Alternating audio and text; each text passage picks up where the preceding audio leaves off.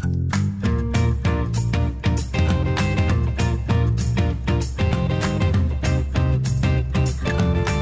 Welcome to the Mornings with Sue and Andy podcast for Thursday, May 27th. We begin with Premier Jason Kenney's three stage reopening plan announced on Wednesday. We break down the details of each stage and share reaction to the announcement from you, the listeners. Next, we hear details on a new Calgary based initiative which aims to utilize the professional skill set of immigrants in our city. So we find out about the new foreign trained lawyer program that launches later on this year. Can we learn lessons about our finances from a TV sitcom? We hear some interesting parallels between the hit show Schitt's Creek and our personal financial well being. And finally, it's a new show set to hit the airwaves on 770 CHQR this Saturday morning at 9 a.m. Hosts David Wallach and Tara McCool bring us details on the business focused program called Calgary Next.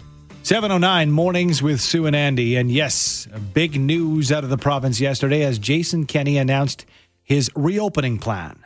Today, we are truly near the end of this thing. We're leaving the darkest days of the pandemic behind and stepping into the warm light of summer. With Alberta's uh, Open for Summer plan, a three stage plan, we'll see all COVID 19 health restrictions lifted in only a few weeks' time, as long as Albertans keep doing the right things for just a little while longer. That means back- backyard barbecues, dream weddings, family reunions, concerts, festivals, birthday parties, dinner gatherings, and yes, the Calgary Stampede will be back on. In short, it means that uh, finally getting back to normal, and I think it means the best Alberta summer ever. This is due in large part to the miracle of modern medicine, the COVID 19 vaccines. The vaccines are safe and the vaccines work. They save lives. They protect our hospitals. They are our ticket back to normal. In fact, recent polls show that 83% of Albertans have already been vaccinated or are planning to get vaccinated. And that is why Alberta's Open for Summer plan is based on getting more doses into more arms. Our three stage plan is based on the percentage of Albertans who protect themselves and others by getting vaccinated. For the first two steps, the number of hospitalizations will also be taken into account just to make sure that we're protecting the healthcare system, which has been our central goal from the start. We're taking a province wide approach. The rules will be the same for all regions, just as COVID 19 has been a reality in all regions.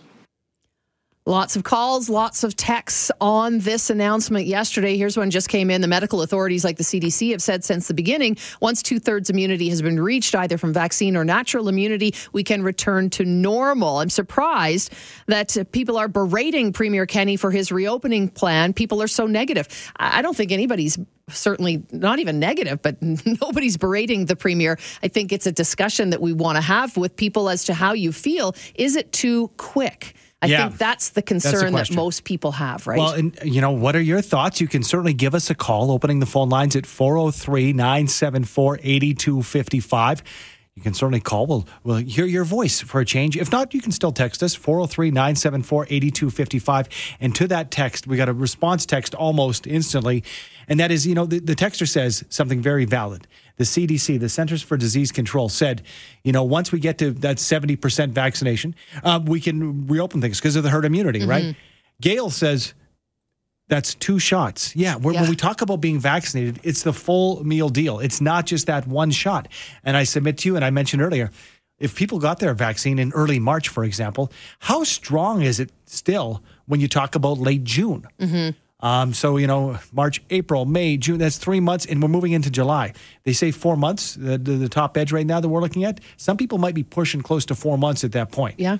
I'm uh, saying. What are you thinking? You can certainly call. You can text, as always. Uh, somebody saying, "Sorry, uh, this is a miss. I will not be stampeding. That's for sure." Somebody else saying, "Although we're f- supposed to be following the science, we should supposedly be through it uh, when we can open." But you know, it's still it makes people nervous. Yeah. Well, this this texter says difficult to say what the motivations of the naysayers are, but I believe Kenney believes in the strength and innovation of the working middle class. The waitresses, the restaurateurs, the gym owners, these small scale entrepreneurs are the heart and soul of Alberta.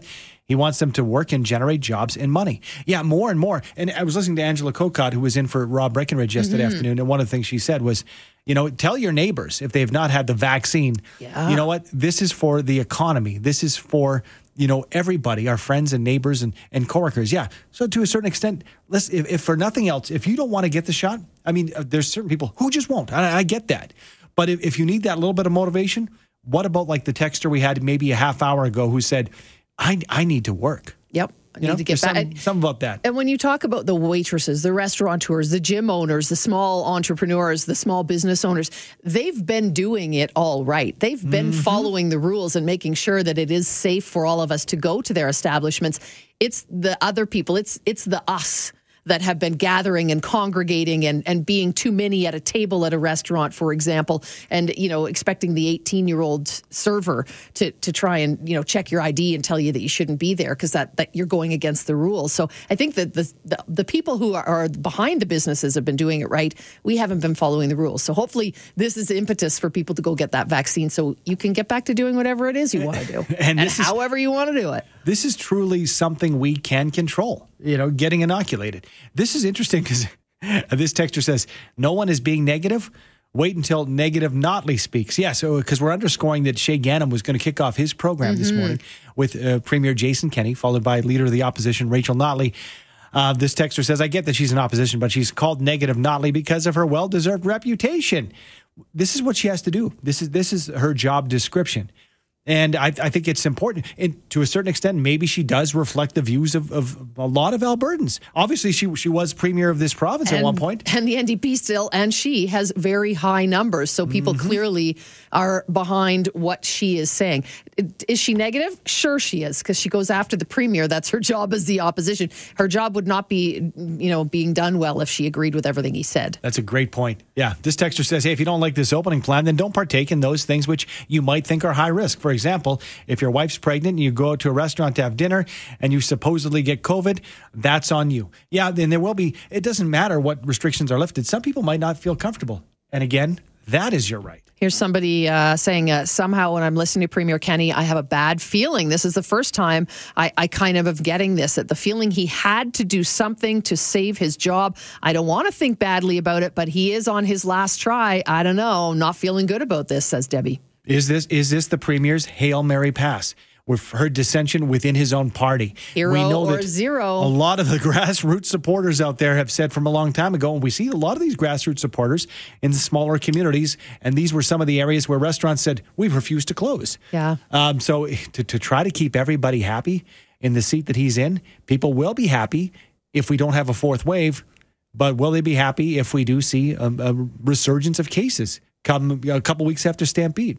Here's another another text. As long as Moderna delivers on their vaccines, it will work. If they do, we will have no problem exceeding the required vaccinations. Should be able to do two million more uh, by July 1st. Very we'll interesting.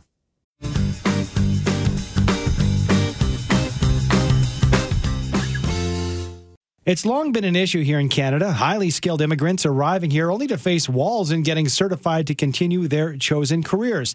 The University of Calgary is stepping up to help solve the issue in one field for lawyers. Here to chat about the new Foreign Lawyer Certification Program is the director of the course, Kalindi Wrightson. Good morning to you, Kalindi. Good morning, and thank you for having me on the show. Thank you for, for being here with us. Uh, let's talk about uh, how it was determined that the U of C should offer a course like this. Give us an idea of how it came to be. Well, we had a huge demand for a course like this, and we were working with uh, the Law Society of Alberta and a number of other interested groups who told us that there was a huge demand out there. And so the law faculty got together and created this course that is very special and it has a number of unique features because it is uh, offering evening classes to um, people, and a, a lot of foreign trained lawyers are actually working during the day. So evening classes is a huge thing, and the course also is offering um, value for money in the sense that you get to add an extra course onto it at no extra cost. Uh, so it includes five main courses, and then you can add another one to make six. And the most special thing and the thing that got me the most excited about this and the reason why I applied for this job. So I went through this whole process of being a foreign trained lawyer and then I've been practicing law. And the reason I put my practice on hold in order to do this job is because there's so much in this course that is truly innovative, and the most innovative as- aspect of it is that we're going to have a full time assistant whose job it's going to be to help these foreign trained lawyers get that all important articling job. So that's an, an apprenticeship. It, it's a one year apprenticeship that all lawyers have to do, whether they're trained in Canada or overseas. Kalindi, I find it fascinating because does Canada allow someone, a professional from any other country, to come and practice law, for example, without having to go back and retrain? I think of so many people who are professionals in their own country and then they come to Canada and they want to be, you know, wonderful, productive citizens and are unable to do that. That's right. No, there's there's no way you can come here and just start practicing law. I mean, the, the most important thing is that, that when you're a lawyer, a, a lawyer, and you're practicing law, you're actually offering a legal service. So it's incumbent upon the law society of each province in Canada and and every other uh, country in the world, really, it's incumbent upon them to make sure that all lawyers who are offering legal service have the required credentials. So that's a big factor in this is, is that the Law Society of each province understandably wants to make sure, okay, yes, you've been trained in a foreign country and we may, may not be 100% familiar with your training, but we've, we've assessed everything and we think you're good to go. And that's the main thing about it. And so you, you no, you, you can't just come in and do it. But the thing that a course like this is going to do is to try and make it a lot less lonely, the whole process. So this course is um, really, really going to be inclusive and supportive. And I'm so big on this, having gone through it my, myself. Let's uh, break down the structure of the course, uh, Kalindi, in the sense that you know these people might have jobs. Is this something that they can do while they work in an existing job? And, and what is the cost compared to a, a normal university uh, degree or re- refresher? Mm. Mm, okay, so it, it's a one-year post-bachelor's course, and um, as I said at the beginning, we, are offering evening classes, which is huge. And uh, to my knowledge, there aren't many or even any such courses that are doing this, and we're offering that in particular to cater to people who are working, you know, in, in, acknowledgement of the fact that when you do immigrate, you can't just work as a lawyer. If you are a lawyer, you do have to get a, a work doing something else. Mm-hmm. So that's huge. So what, what the course is going to be is uh, there are uh, five core subjects in Canadian law that a National Committee on Accreditation for Lawyers uh, assesses, and they will assign every lawyer at least those five, and then they will um, add other courses on, on top of that. So for $30,000, which is the tuition cost, and this is $10,000 cheaper than the equivalent course uh, offered in Edmonton. So we're going to do all sorts of these practical things in that year long course, and that's huge, and that's unique to this program as well. Fantastic program. Thank you so much for breaking it down. Thanks for chatting with us today. Appreciate your time.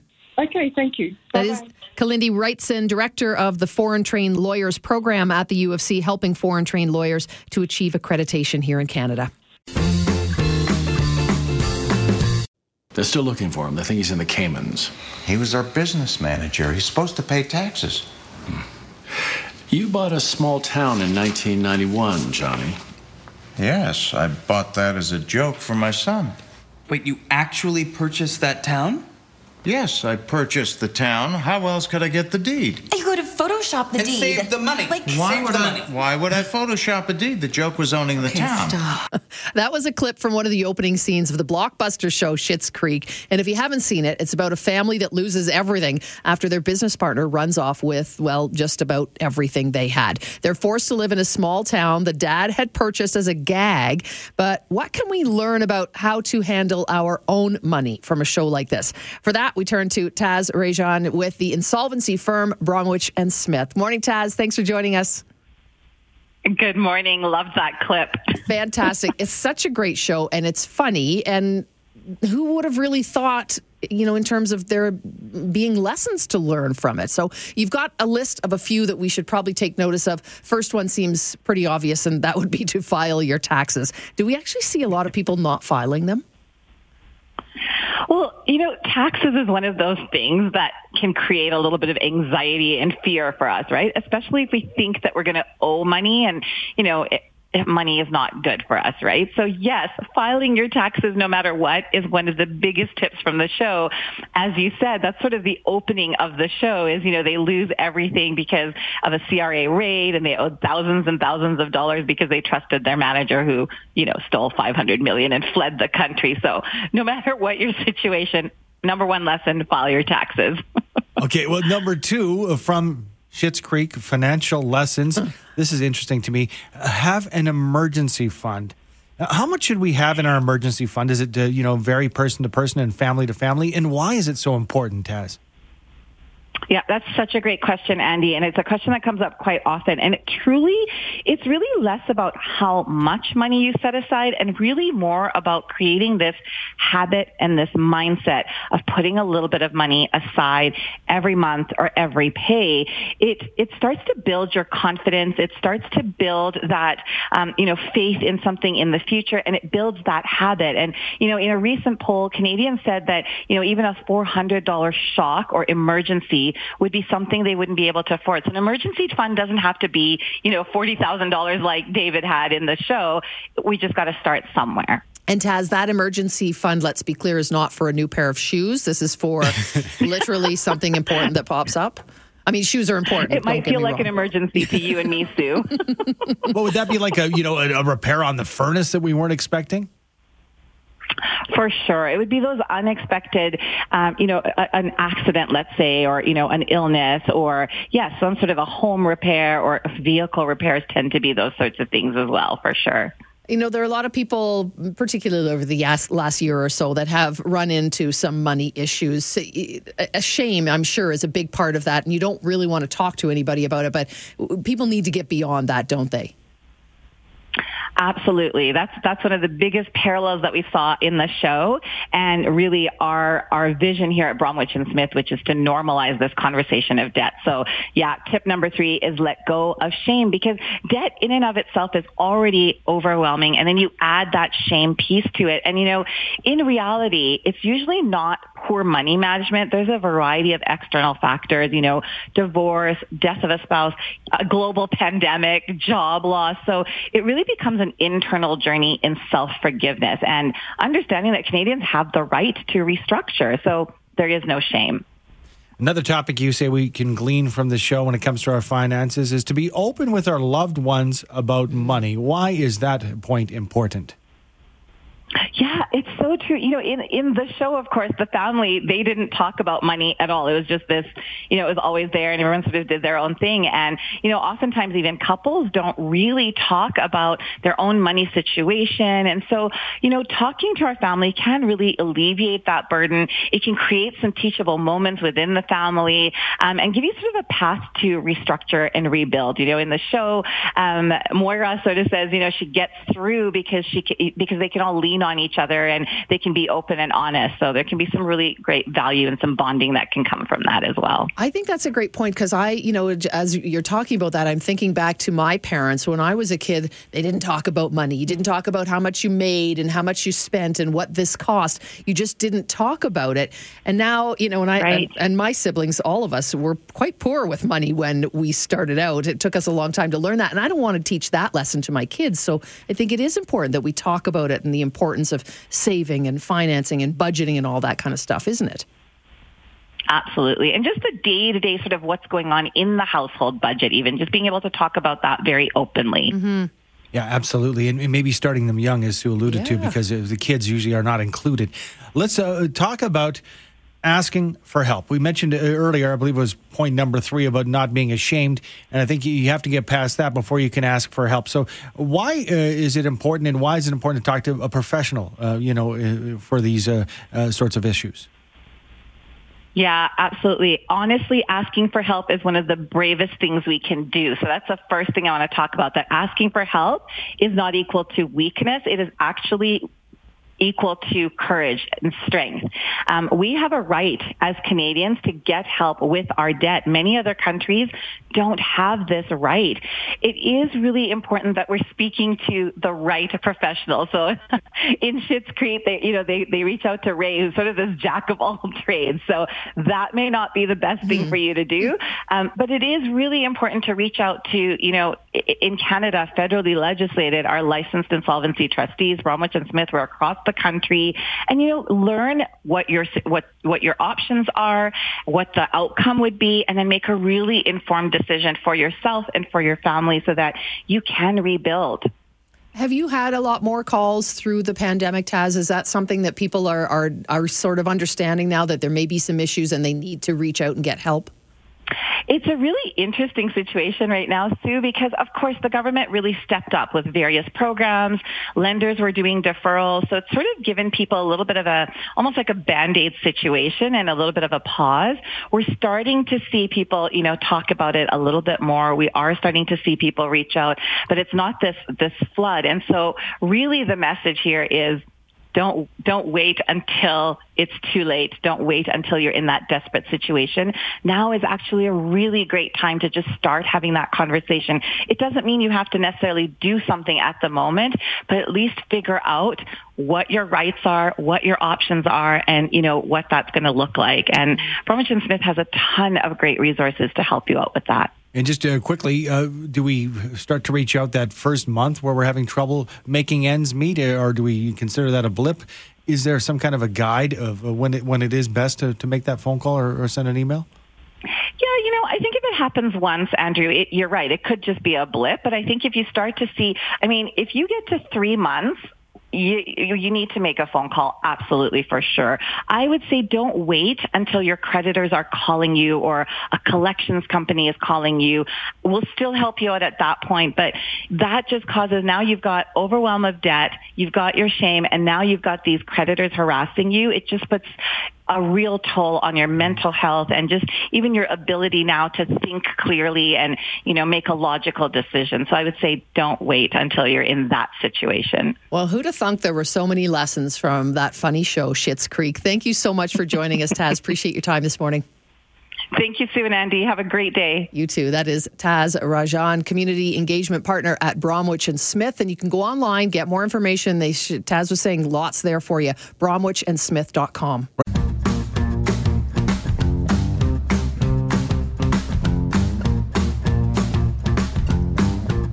843, it is Mornings with Sue and Andy. And it's a new show hitting the airwaves here at 770 CHQR, QR, which aims to highlight the work of successful Calgary business leaders and at the same time share their insights with listeners. Calgary Next debuts this Saturday morning at 9 a.m. With details on the program, we're joined by its hosts, David Wallach and Tara McCool. Good morning to you, David and Tara. Good morning. Morning. Uh, let's uh, well start with David. David, I understand that Calgary Next is your brainchild. So, so what sparked the idea? Um, I think what uh, sparked the idea is the last five years uh, I was involved. I was co-chairing the Calgary Economic Development Real Estate Advisory Board, and we've noticed that um, CED, Calgary Economic Development, first of all, is well known outside of Calgary, but not well known inside Calgary. And they're doing some really exceptional work. And the other thing that I've noticed with talking with a lot of business people is that there's a lot of very good, interesting stories here in our city. And in uh, the last five years, when the mood here was a little bit uh, low, to say the least, uh, we thought that it would be a different approach, telling good stories, positive kind of vibe going forward coming out from pandemic, coming out from oil at 20 bucks. Um, so that kind of sparked the whole idea of telling the story of local people that are successful and can be sharing their uh, success and, and how they view the future for Calgary. Positivity, hopeful, uh, that interests me for sure. Tara, what interests you about the product project, I should say? Well, I'm with you. That's exactly what it was for me when David approached me and talking about it. Uh, I grew up in Calgary. I love this city and I want to see it thrive and be on top again. I heard you saying earlier that we're 13 out of 50 in terms of livable. Mm-hmm. in uh, globally. So, you know, I think we can probably bump that up, and business leaders would agree that that we have the potential to be leaders in a lot of different areas. And through our interviews, we want audience members to be inspired and come away from with an insight or learning about business or leadership and just inspire them to take action and, and move forward in a positive way in our city. David, again with the premiere this Saturday morning at 9 a.m., what can uh, people expect from show one? Well, show one, we're hosting uh, Brad from Calgary Economic Development to tell the story about what Calgary Economic Development is doing. Because we figured out, we did some kind of a very small poll, and we figured out that more than 50% of Calgarians don't even know what Calgary Economic Development is doing in, in trying to uh, help the city, as Tara said, you know, become come back to where it was before the oil price went down. And, and Tara mentioned one thing. She said that she is a Calgarian from a very young age, and I immigrated here 22 years ago with my family. And I can tell you that a lot of archaeologists are looking for heaven in, in the Middle East. Heaven is here, and that's what we want to bring. We want to show that this is heaven here in Calgary. I love it, Tara. Will will the audience learn something? This isn't just about spotlighting businesses. There's there's far more to it, isn't there? Yeah, absolutely. Uh, we really want people to be able to come away with uh, a nugget, you know, an insight that they can take to move forward in life or in their business. So, you know, the people that we are spotlighting, yes, we talk about their their business certainly because they've decided to choose. They could, these are leaders who could have chosen anywhere to live and anywhere to start up their businesses, but they chose Calgary. So we we find out why. We we ask why um, you know, what it is that Calgary can do to continue to move forward. We ask about insights about leadership, what people have already done to stand out. We really talk to the disruptors, people who ask the questions and, and try to drew, drive things in a different way forward in this city. Wow, uh, you know, sounds like a refreshing program. We're look, looking forward to. We'll be listening on Saturday morning at 9 a.m. Thanks so much, David, and thank you very much, Tara. Thank you. Thank you. That is uh, David Wallach and Tara McCool, hosts of Calgary Next. It premieres this Saturday morning, right here on 770 CHQR at 9 a.m. Thanks for downloading and listening to the podcast. Don't forget to subscribe, rate, and review for free at Apple Podcast, Google Play, or wherever you find your podcasts. And tune in to Mornings with Sue and Andy from 5.30 to 9 every weekday morning on 770 CHQR.